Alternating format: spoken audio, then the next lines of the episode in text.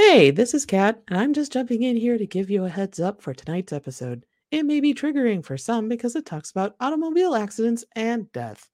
You may want to tune out of this episode if this subject is sensitive to you or if you have young ones around. Thanks for being a listener, and we'll catch you on a less traumatic episode. Maybe the sea monsters of the Ohio River or Bigfoot. Something fun like that. Anyway, see you around, and thanks for listening. Imagine, if you will, traveling down a deserted highway late at night when a person steps onto the roadway. Before you can swerve away, you hit them, feeling their impact. Looking in your rearview mirror, you see a body laying on the road and you start to panic. Then, the body leaps up and attempts to crawl on top of your car as you floor it towards Cincinnati. Tonight, we are retelling the history and legends of the faceless hitchhiker of Dead Man's Curve in Clermont County.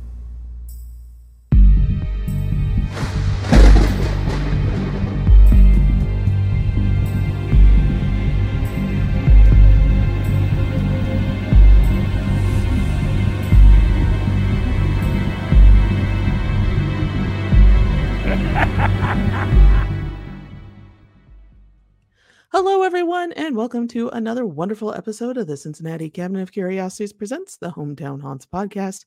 I'm your host, Kat Loco, and along with me on this exploration into the world of the fringe history and spooky surroundings are Jen Koehler and Christina Wald.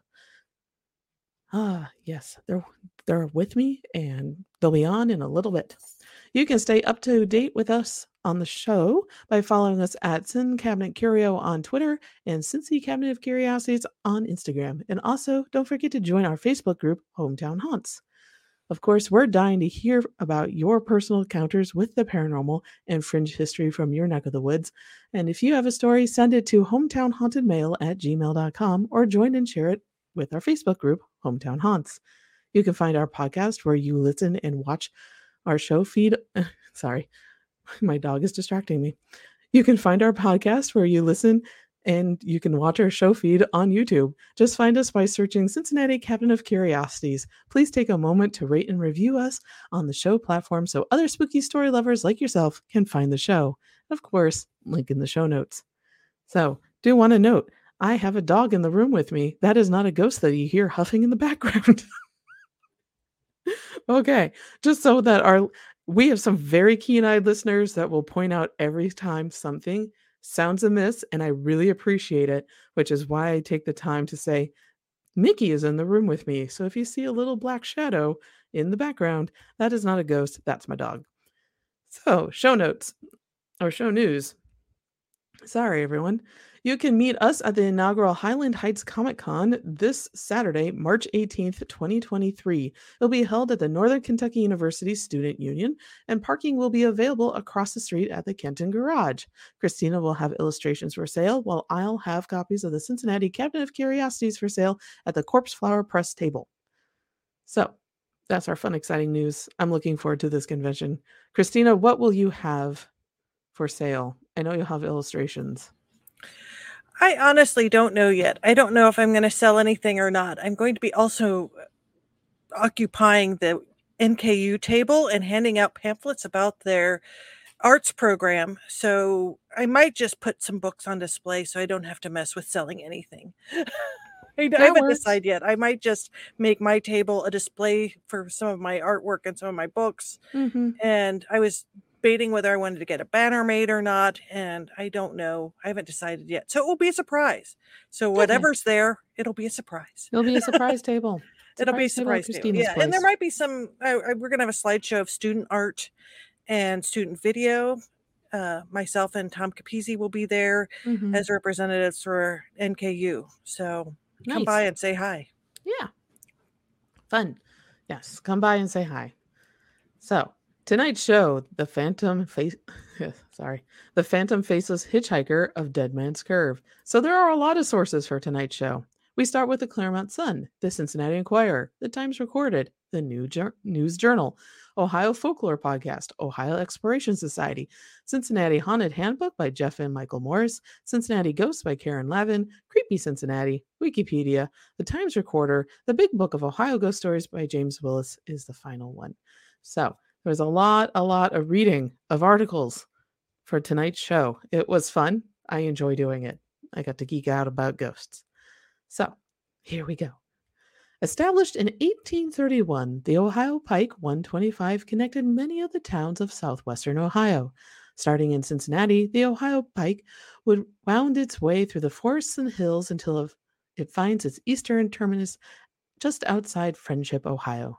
However, it is a stretch of Ohio 125 that meets with Ohio 222 at the crest of a hillside in Bantam, Ohio, that has become a site of local ghost lore and has been given the moniker Dead Man's Curve and also the most haunted place in Ohio. Even during its early days, that curve on the hill on Ohio 125 was known as a spot of death and accidents. If taken too quickly, wagons, carriages, or even those on horseback could not navigate the curve and saw themselves toppling down the slope below.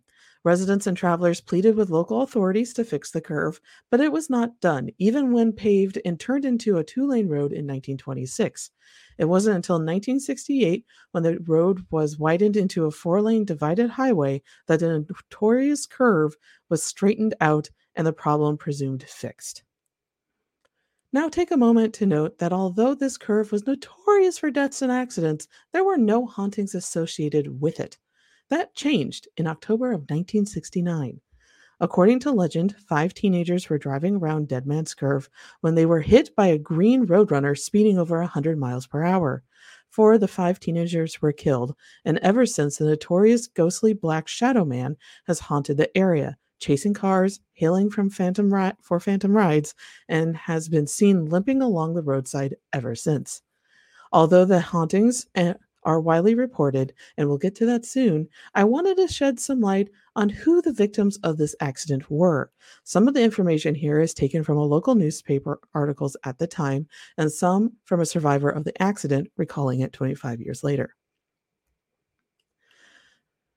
That Saturday night, October 18th, 1969, a two door Chevy Impala carrying driver William Bill Thomas Caskey, 18, from Batavia, and Danny Allen Dobbs, 18, from Amelia, and a friend named Rick, with the last name abbreviated as R, presumed to be also 18, also from Batavia, were driving down Route 125. They had been watching a football game at Goshen presumably high school, and were driving back at 1:20 a.m. when Rick suddenly felt ill and wanted to go home.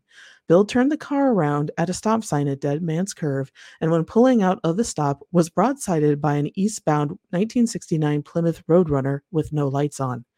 Police uh, later estimated that the car's speed was between 120 to 140 miles per hour. Only one person survived the wreck from the Impala, a man named Rick. By most accounts, it was after this accident that the Dead Man's Curve truly became haunted. As Rick describes to author Chris Woodyard for their book Haunted Ohio 3, Still More Ghostly Tales from the Buckeye State in 1994, ever since that accident, a dead black dead black figure of a man in a three-dimensional silhouette has haunted that location ever since.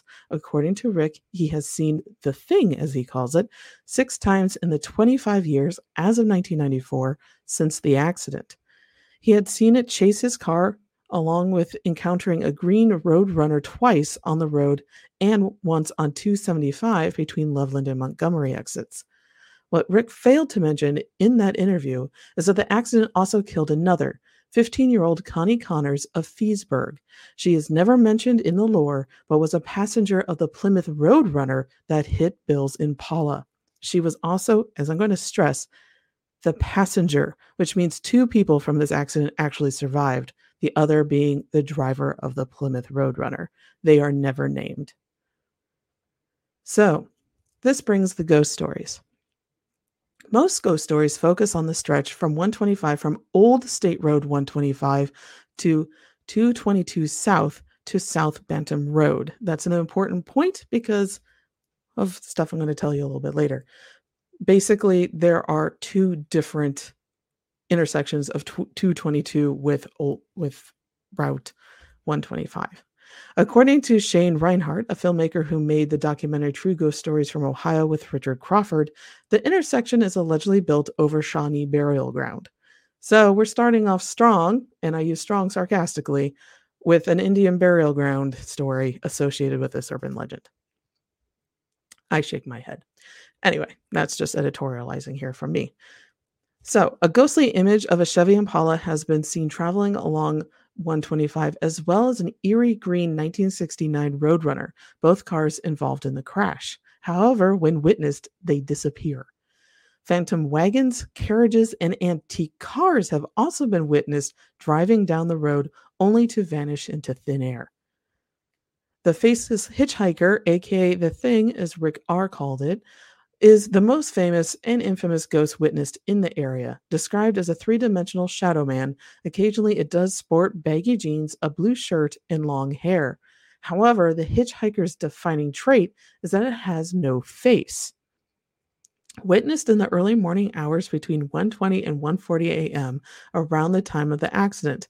The ghost cars also tend to show up more often at these times according to the encounters. The faceless hitchhiker has also been seen numerous times emerging from the tree line along the roadway near Dead Man's Curve. The faceless hitchhiker has been known to appear behind, then chase vehicles stopped at the red light at the intersection of 222 South and Ohio 125. The faceless hitchhiker has appeared walking or limping around Dead Man's Curve by witnesses, and it also has been known to pelt cars with rocks or pebbles that are stopped at the red light. Many people have run over the faceless hitchhiker only for him to jump back up from behind the car and chase after it. Psychics who have tried to communicate with their spirit has called them evil and requested to get out of the area. A famous or infamous experience reported with the faceless hitchhiker comes from Rick R., the survivor of the accident and retold in Woodyard's book in 1994. As he explains, his friend was driving her mother's station wagon around 1:20 a.m. when the hitchhiker appeared out of the tree line and threw itself in front of her car in an attempt to block it. She hit the phantom hitchhiker and a few and felt a few bumps like running over a speed bump. She stopped the station wagon, backed up to see if she hit anyone, and when the phantom put a, that's when the phantom jumped up and put its foot on the trunk, grabbed the luggage rack, and attempted to climb up on top of the car. She then floored it, leaving the phantom behind. So, these are the ghost stories from Dead Man's Curve. Is there any is there someone or something haunting Dead Man's Curve? Many of the witnesses believe there are. So be careful while driving driving along eastbound Ohio 125 at 1:30 a.m. You may just have an experience with the phantom faceless hitchhiker of Dead Man's Curve or a deer. So, I do want to dedicate this episode to what I call the girl forgotten, who is Connie Connors. We've just talked about all the ghost stories associated with this, but what threw me for a loop when doing this research was the fact that Connie is not included at all in any of the folklore. None of the books that I cited, no article that I read included Connie. It actually acted as if it was a ghostly um, roadrunner that had hit the Impala, is how a lot of times these cars are approached. I did find the articles in the Cincinnati Enquirer and I think it's the Times Recorder that actually report on this incident, they are part of one of the deadliest weekends for motor accidents in the state of Ohio, which was October 17th through October 19th, 1969, where an estimated 40 people died in car accidents across the state. It's actually one of the articles that I cited. There's only three articles that I could find where this accident was cited. One of them is a larger article, the other two are very tiny, not even a paragraph mention. The third one, which is actually only a paragraph, mentions Connie Connors having passed away and being the third victim. So I find it interesting that she is also the only female and only minor that died and is not actually mentioned in any of these stories. Also, I do wonder, and this is only my paranormal brain thinking here, that maybe the ghost that everyone is seeing is not of a man, but of a girl who has been largely forgotten by history and is demanding to be remembered somehow. And by chasing cars and throwing rocks at them and making phantom cars show up is a good way of staying relevant in today's urban legend talks.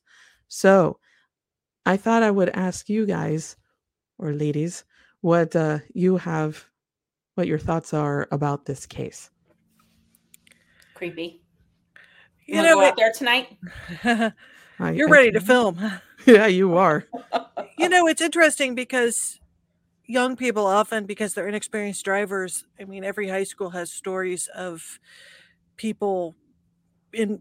I mean, it seems like those are the worst wrecks because they pack a lot of kids into the car. Mm-hmm. And I have a, a woman I used to work with. She lived in New Richmond and was in a wreck where I think they had like seven people in the car, and she and one other person were the only ones that survived. Oof. And I know in my high school, like the quarterback of our team died in a wreck where his car threw him. And then another a girl that was in my art class, her brother was in a wreck where two or three people died. It's was I don't know if it's gotten better. It seems like kids don't drive as much as they did. But- Mhm. Well, there are laws about that now because of accidents Yeah. like that. Well, Yeah. when we moved here, I'm surprised North Bend's not haunted. And maybe it is. If you've heard of haunted North Bend stories, let me know because there was a burnt when we first moved here, there was a really bad wreck about a quarter mile down the road. And it was a similar wreck where there were seven kids in the car, and it was a burnt spot there for like six Wow. months to a year after that, where it had immolated. And I think everybody died in that accident. And then Oh, just two years ago, like people die in front of our house, you know, in, on North Bend in front of our house all the time. Like a motorcycle accident happened two years ago, and people hit the poles. Like, oof. like well, at least once a year, one of those poles gets knocked out. No, no. When So- did the law pass that seatbelts were required? Um, Seventies, right? It was no, the 70s? I remember that in my lifetime and people whining about it. yeah. So at least in Indiana, it's going to be the early 90s. Okay.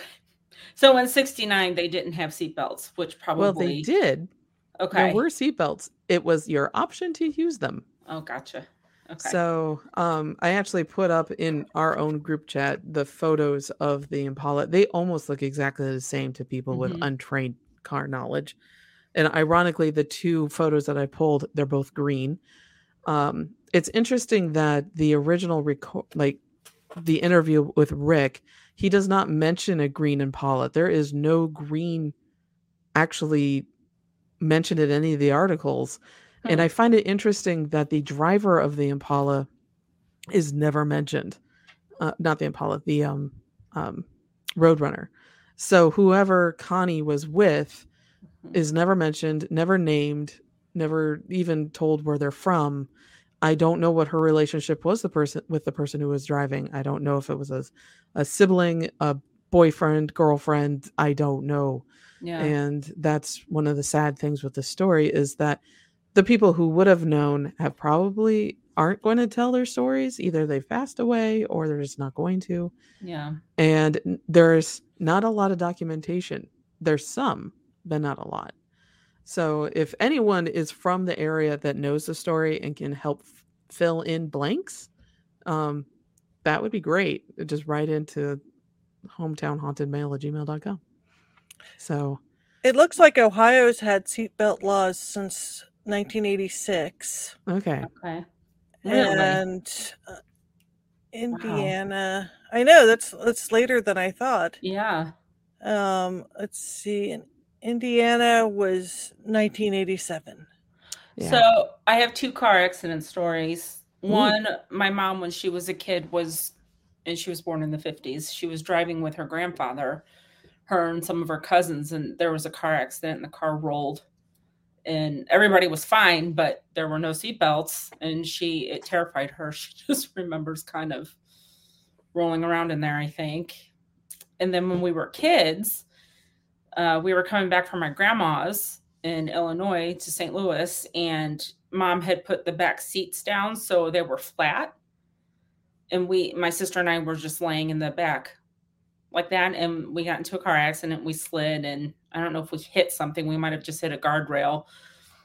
But the cop, the cop that came to our rescue, our, our aid, kind of chewed my mom out for not having us in seatbelts. And that was mid mid 80s um Yeah. I don't know. I mean, it could it could end up so much worse. And I remember packing all my friends into my car in the '90s without seatbelts. Yeah. We'd sit on each other's laps, squeeze all in there. Oh yeah, I had friends that Yeah. like on purpose would do donuts in parking lots Oh yeah. with the car. I car did and stupid like Well, stuff like riding the that. hood. hmm Yes, I had uh, skaters grab onto the back of because I was driving an SUV at the time on the back windshield wiper. When we take off or on the back bumper, I Mhm. almost flipped that car. Also, one time doing donuts in the parking school Oh, parking no. lot. Yeah. After that, I stopped doing shit like that. No, it's I've only been involved in one car accident, no, two car accidents so far. Thank goodness. Knock on wood, there are no more. Um, one of them I was like Girl Scouts. and my Girl Scout leader had rented one of those gigantic creepy white vans, but it had windows and you, you, you can have like what was it, three rows of seating. And we were driving through Chicago for some trip and somebody rear-ended us, but almost totaled their car because they had basically run into a tank. Mhm. But I remember feeling the impact and everyone going forward and then going back. Oof. But it was the mid 90s, mid to late 90s. Everyone had their seatbelts on at this time. Yeah. And then another one, ironically, I was going to a funeral. This was maybe a decade ago. Mhm. And somebody, um, we had stopped to turn left at the funeral home. And the large SUV behind us decided that she didn't want to stop and plowed into our trunk. And she wanted to visit my backside really hard, Oh, really, God. really hard. So, um, Didn't didn't- stop at all. she did not stop at all. She slammed right into us. Oh, so God. that was that was a mess. Uh, We were in shock during the funeral, I bet. and I discovered that the way that my body goes into shock is to start laughing uncontrollably. Oh, no. So I was at a funeral trying not to uh, laugh at things. It, I, it was a Barenaked Ladies song, "Come to Life." If you know one week, yeah. uh, the, anyway, if people know the a- song, they know the song. Anyway, There's a British sitcom that had an episode about that, yeah, laughing, laughing inappropriately. yeah. It I- I that was that was me. also. So, it, not that I meant to. I felt really bad for the family because I was not laughing at them. We were in Oh, shock because Yeah. we were, um, we missed the actual funeral and got to only go to the wake because we were processing with police Yeah. the car in front of of the funeral home. Oh, So-. I haven't. Hmm? Oh, sorry. Go ahead. No, my little quick thing was I do remember when seatbelt laws were enacted. My dad drove a Jeep Cherokee and he smoked, and I remember being smaller and basically backseat driving him and saying, "Daddy, now we have to wear seatbelts." That's what they're telling me in school. And him with a cigarette hanging out of his mouth in his like fishing shirt, going, "All right, Kate," and then just like grabbing it and then shoving it into the Aw. little clicker and belting himself up. And he's like, "See," and I'm like, "Yay, we can go now." So, yeah, grumpy dad smoking Oh, in a car. my dad we drove he drove a two seat pickup nissan pickup truck so when he would pick my sister and i up for his visits i was the lucky person that got to sit in the middle Oh, on the no. emergency brake Oh, Oh, that's, that's no fun. and my sister got the seat No. Oh, sometimes man. dad would put a towel or something down for me to sit on but yeah, Yeah. it was fun Yeah. thankfully we never got into a car accident though Yeah, that's So- good. The story, though, I mean, it is really scary. The idea of someone climbing on your car, and i know Yes. like what's what's it trying to do does it want to come home with you I mean, how many it- story? That's this is the most aggressive, I think, story that It you. is very ever aggressive for a ghost story. Mhm. and um i d- it's one of those things where it's a fantastic story to retell and i could see this this story has kept the phantom or i i don't want to call it the phantom hitchhiker but the dead man's curve phantom hitchhiker i guess um it's kept it alive for so many years. I mean this accident hap- happened in 1969 and that area was already known for being haunted. It's one of the first things when you look up haunted places of Cincinnati, it's in the list along with the Cincinnati Music Hall. This is how infamous this particular incident Wow. and everything is. That's why it struck me as so odd that not all the victims are ever named in the story. And as a Yeah. folklorist, that's a very interesting little detail to admit out of the story. And also, as a folklorist, a lot of this story is being retold by Rick for the 1994 edition of um, is it, Haunted Ohio. So basically, every single iteration that has come since has been a retelling of Rick's story. Sometimes remembering to give Rick due for his interview with Chris, some don't. Um, and he is listed as one of the people, one of the passengers in the Impala in one of the first articles, but it's only by his initials RR. And then they only attribute him at being one year old because they would put the name of the victim and then in brackets their age, and it's it, it's uh, Danny Dobbs, and then it says in brackets 18, and then RR in brackets one. And I'm looking at this, I'm like, that's a typo. That has to be a typo. I'd say. So, um, because and the other thing, and this is a big thing, is that only three people died, not a car full of teenagers. It, it was one of the first things that struck me was there weren't five people in that car. There were five people total, and Oh, okay. and and like there there was Danny, Bill, and Rick in the Impala, Connie and her driver in the Roadrunner, and out of that, three of them died, and not it looks like at the same time. They didn't all die instantly because um, uh, Danny is not listed in the first article as died at the scene. He seems to have died maybe a day later because he's listed in the October 20th article as being a victim, but not in the October 19th article as being a victim.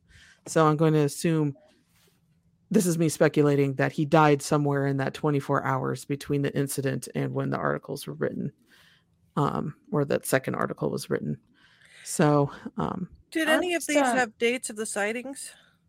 No, and that's also what makes it really feel like folklore is that there's really no information except for the initial accident. And that one, even the date is cited wrong in the retellings. All of them say it's October 19th, which was a Sunday. And in reality, this happened in the early mornings of October 18th because they were coming back from a Friday night football game. Are uh, police reports from back then public? I could not now? find them. Can we search and stuff like Clermont? County does not and that was one of the things I was trying to find was how many accidents happen there, how many of them are fatal, and what how it fluctuates every single year. Karen Lavin in her book states that there were on average 70 accidents every year and her book came out in around 2008 Mhm. but she doesn't source where that site came from, where that citation came from. Um, Creepy Cincinnati also actually called up the sheriff's department and asked, and they said between uh, uh, 2008 to 2011 there were 25 accidents that were fatal there. I think that was what it was on their website creepycincinnati.com. If you look up their article on it, he Rick, ironically, is the name of the man who runs it. Um, he states he called the sheriff's office and asked, and that Oh, was his okay. figures at the time. Yeah. I tried to look up the most recent figures they have were in 2021, and they're not by location or by date or by type. It is just the case number, and you just have to open the case number, look at the file, read through the file, kind of make a spreadsheet, figure out what the tally is, and Oh. all that. There, it's not easily um, aggregated already. Yeah. And I am sorry, everyone. For as much as I love the podcast, for as much as I love folklore and looking at data, I do not have the time to do that. So um, I did not do that. I'm sorry, everyone. I let you down. But uh, if you look up just any news site and just put in the intersection of um, one uh, Ohio 125 with Ohio uh, 222 South with um, oh, what is it? The uh, street. Uh, you there's a basically a mile and a half where there's just a ton of accidents all the time, and uh, it's uh, interesting how that always happens.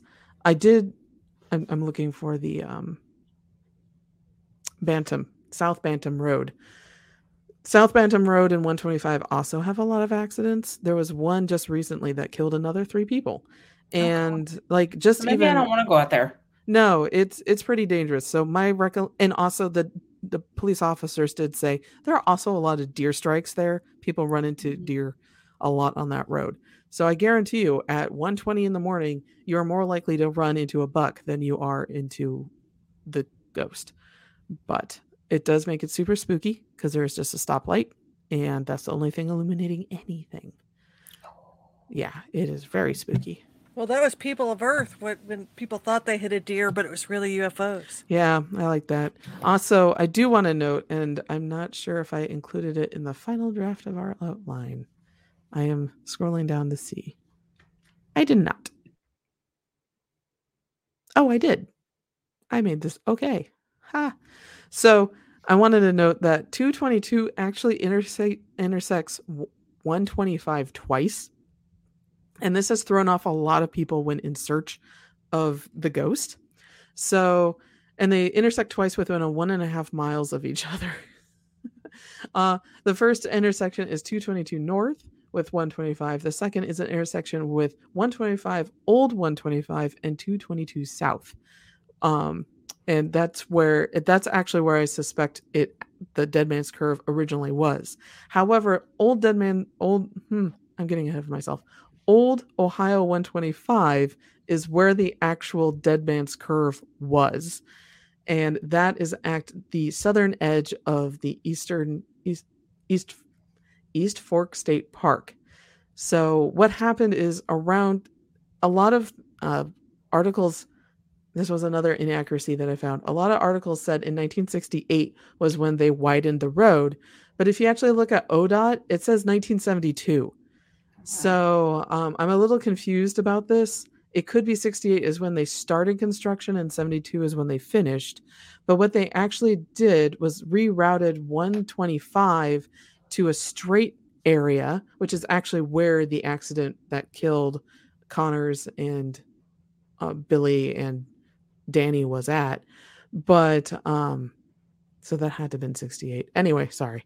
Um, they made it a straightaway, but they uh, just bypassed the original old 125. So the original 125 is only about a mile long, but you can go visit it. And there's a the East Fork State Park Hotel, I think, is still located off of it. So it's still accessible. And that would be the historic one where all the buggies and the carry the wagons and the horses were all falling off the hill. That would be that one. So, and the new one is just where all the modern high speed accidents are happening. So that entire area is haunted by cars and wagons. Man, I want to go out there, but kind of not. Yeah. Yeah. I kind of want to see pictures of it. I mean, I know. Oh, I mean, you could look it up on Google Earth, though. Uh, it's just, I swear, like when we were driving around Clermont County a few weeks ago, we drove a portion of 125. we did. Oh, yes. And Wow. it- it- Did. we, we did actually, and we drove a portion of 222, but we were at 222 North, not 222 South. So if we had continued going south, we would have actually run into this Dead Man's Curve. You know what? Maybe Mhm. I'll drive out there during the day. Maybe I should get a a phone mount for my phone and just record the whole drive. That would be good. And that way I That'd be don't awesome. have I'll put it in the footage. bother with you know trying to take pictures or whatever. I can just concentrate on the road. Yeah, do that. That would be awesome. I would love to see that. I mean, I'm mm-hmm. sure. I've driven it many times. I'm surprised I've never heard this exact story. Yeah. Yeah. I mean, I remember hearing. I don't remember the s- specifics of it of a devil's backbone or a devil's curve or something, and this was years and years ago in Cincinnati. But I never really, I like read it once and never thought of it again. But There's a Dead Man's Curve in Cleveland for 8090 okay, um, that I, re- I I remember being spooked by and delighted by when I was a kid because we would be going to visit family in Cleveland, and that ghost story is basically a motorcyclist slammed into the overpass oh, wall and his face is permanently haunting the wall. So when you drive going westward and you pass by the wall, you can see where his face is and he's watching you. oh, Ooh. that's creepy. Yeah. Did I you wa- see like it? I said, I was delighted by it, but I was a teenager when I read that story. Yeah. I think that's another Chris Woodyard story, but Yeah. Did you see it though? um, I'm going to chalk this one up to pareidolia, where it looks the staining of the wall, the way it Mhm. forms, makes it look like a human face. Because Okay. honestly, just armchair forensics here. If he was driving fast and slammed into that wall, he would not have a face to making an imprint with. It would just be a blood smudge. That's true, actually. Um, yeah. so it, it and also it would be too small for anybody driving at any speed. I think you're tr- supposed to be going around 40 miles per hour Hmm. at that curve, maybe 35. Um, it, you're not paying attention to a wall. You're looking at the road, and even if you're a passenger, you're driving by so quickly. I don't think you would see an actual human-sized face. It'd be pareidolia of the wall to make it look like it's the entire face. But it's a delightfully spooky story about It Cleveland. really is. Yeah, I, and- I mean, I if anyone has had this happen where s- some ghost has climbed on your car, I I want to I want to hear this. Mhm. Same. I Yeah. mean, this is like it's dramatic. yeah, I mean, this is this is a lot more than just like you know feelings or seeing faces or whatever. When something's like scaling your car, that's Yeah, like like the the hook- Hookman uh, that's story. exactly the story I was Yeah. thinking as well. I mean, that's Yeah. like in that territory. Yeah. And yeah, it's it- this really is urban legend, isn't it? it feels like urban legend um it, it associated with a very tragic story and accident but we retell it and as i've said in previous episodes we attach urban legends to terrifically terrible incidents so that we never forget them and repeat what happened Yeah. so this seems to be another incident, just like Amy of Lick Road. If you have not listened to that episode, we were surprised by that deep dive into the history, where that was basically a serial killer dumping ground. And uh, yeah, Jen, do you remember that episode? Yes, we I do. cried through that episode. So yes, for our listeners, you'll hear us sad talking and crying, but one of the um, victims' mothers does continue to uh, support her daughter. That is my dog, and um, it just uh, commemorate her every year Yeah. at her birthday. I So mean, the whole area there mhm. is could it, just the visuals of it is rife for horror stories. Honestly, Mhm. Yeah. So, uh, is this type of story where, like, you have somebody climbing your car? Is this an urban legend that's in other places too? Has anyone? I've heard- never heard of it happening anywhere else. Hmm. Now, a vanishing hitchhiker, yes, that is super, super common and is in a lot of different cultures and has been for thousands of years. Um, it- the stranger, the wanderer. Yeah, Mhm. it, it's. I, Lady I in mean, the Greeks had even. a warning about crossroads for this reason. That's the dead were always buried outside of, on cro- outside the city at crossroads Hmm. for this reason because there's the ghostly hitchhikers.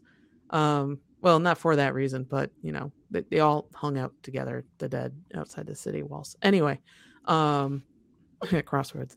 Um, sorry, random thought. Um, but I, I remember Nopperabō are the faceless ones from Japanese mythology, and they've also crossed crossed into Hawaiian mythology, and those are face, faceless people. And in those cases, they're just pranksters. Um, the one in Hawaii haunts a movie theater's women's restroom and just loves to shock patrons that are using the restroom by just turning to them and like acting as if they are doing their makeup and then turning around and there's no face and um, just scaring you. the patrons of this restroom in a movie theater. Um, and in Japan, it's even in the Edo period, which would have been around the 1800s. There's stories of uh, wandering travelers, like you're you're walking miles and miles and miles a day through forests, and there'll be a traveler that will walk with you and misguide you, and and you turn around and look at them, and they have no face. Ah, so yeah, that it's That would ruin your day. that would would. ruin your day. Especially walking in the woods. I don't know about so much at the movie theater, but definitely. It Mhm. would be weird at a movie Yeah. theater. I would just hate the only place I would not like to encounter a ghost is in a bathroom Mm. because those are those are I don't I know don't about know. you, but to me, I don't want to call them sacred spaces as in they're holy. They're sacred as in I respect the space Mm, because it's personal time. yeah. And I don't want to be disturbed by a ghost during my personal time. yeah. So um Yeah. it, it's I ghosts people running into ghosts at the sinks or in mirrors in a bathroom are they don't scare me, but I'm just like, no, thank you. I pass on that. Mm-mm. I like to think if I'm ever a ghost and haunting people, I would do stuff like that just to mess with people. I'm sure you will, Jen. It would be wow, fun. that sounds too much of a promise. It does sound like a promise. So, Haunt have everyone in the dark rooms at photography schools. speaking you of know, just haunting, anywhere. speaking of haunting, we have a hometown haunt this week. Yes. And do you want to read it, Jen? Sure. I'll read it since you read last time. Yeah. All right. This is from Sarah. I am teaching an art class in an old mansion in Covington that was used as an art club by a th- philanthropist from the turn of the century. She has probably never left. Lights have been known to appear in upstairs windows, computer speakers turn on randomly, doors open and slam without any vibration or draft. This recent incident happened on a day I was teaching a class and the door opened gently but deliberately.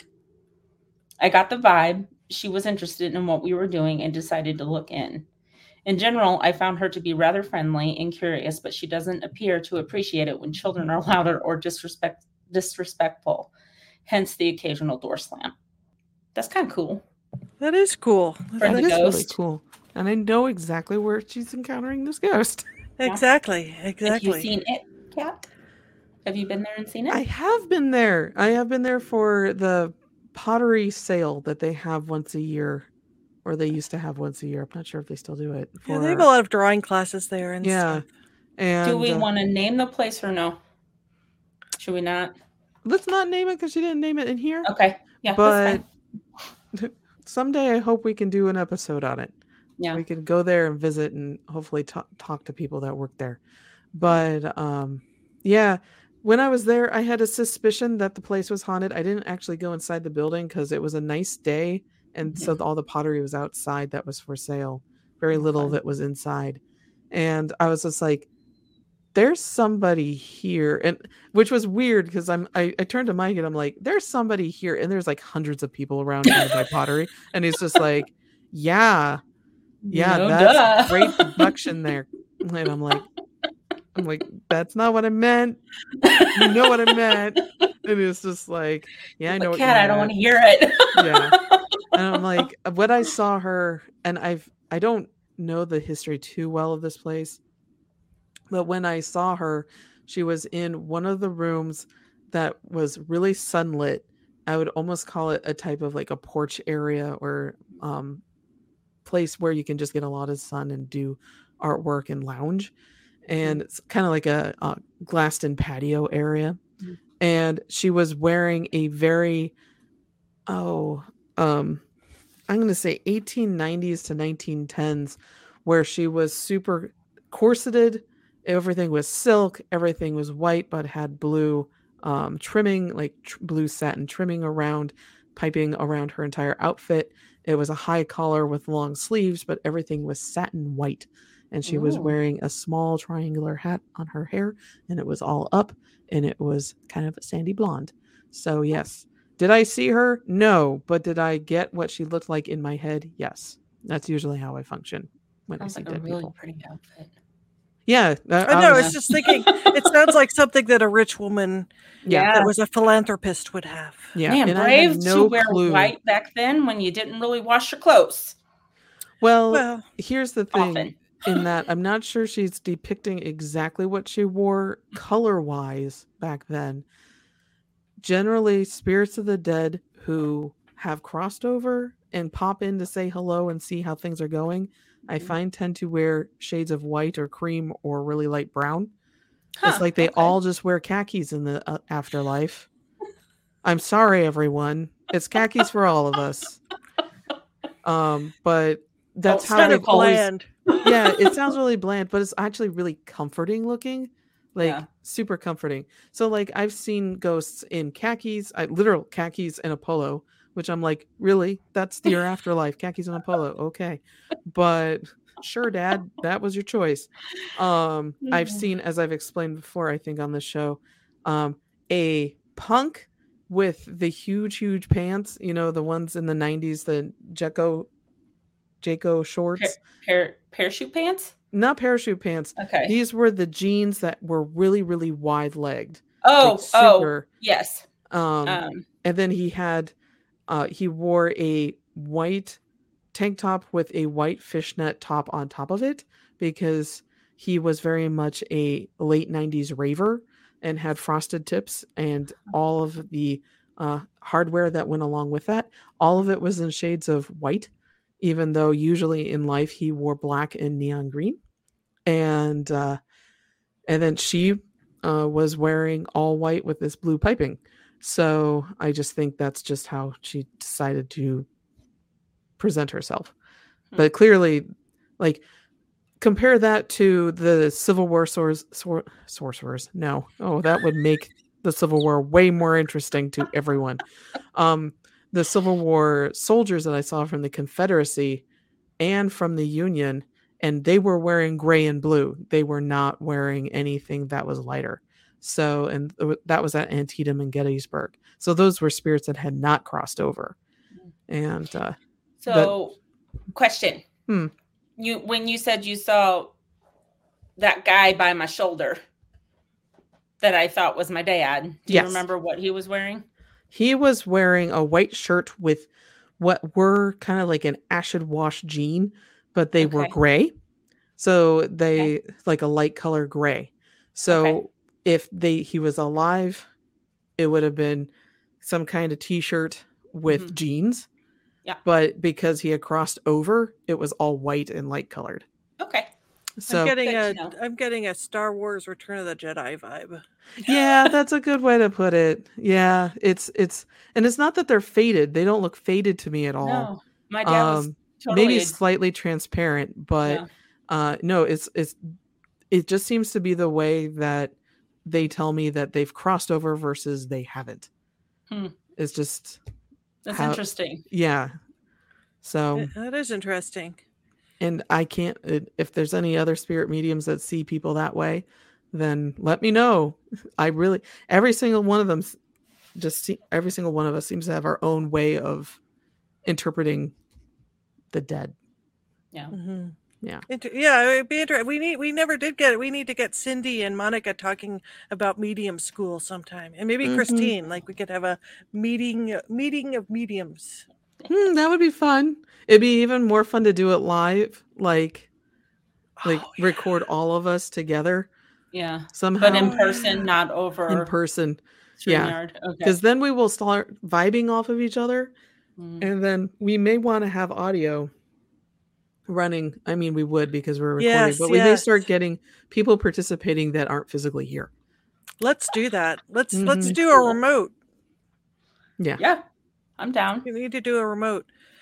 Yeah. Anyway, on that note, yeah. Thank you, everyone, for listening to us to this wonderful episode of the Cincinnati Cabinet of Curiosities of the Hometown Haunts podcast. Sorry, I don't know why I just lost myself. Uh, I am Kat Cloco, and tonight with me are Jen Koehler and Christina Wald. You can keep up. Yeah, you can keep up with us at Cin Cabinet Curio on Twitter and at Cincy Cabinet of Curiosities. So, for myself, Jen, and Christina, good night and stay spooky. Bye bye. Bye.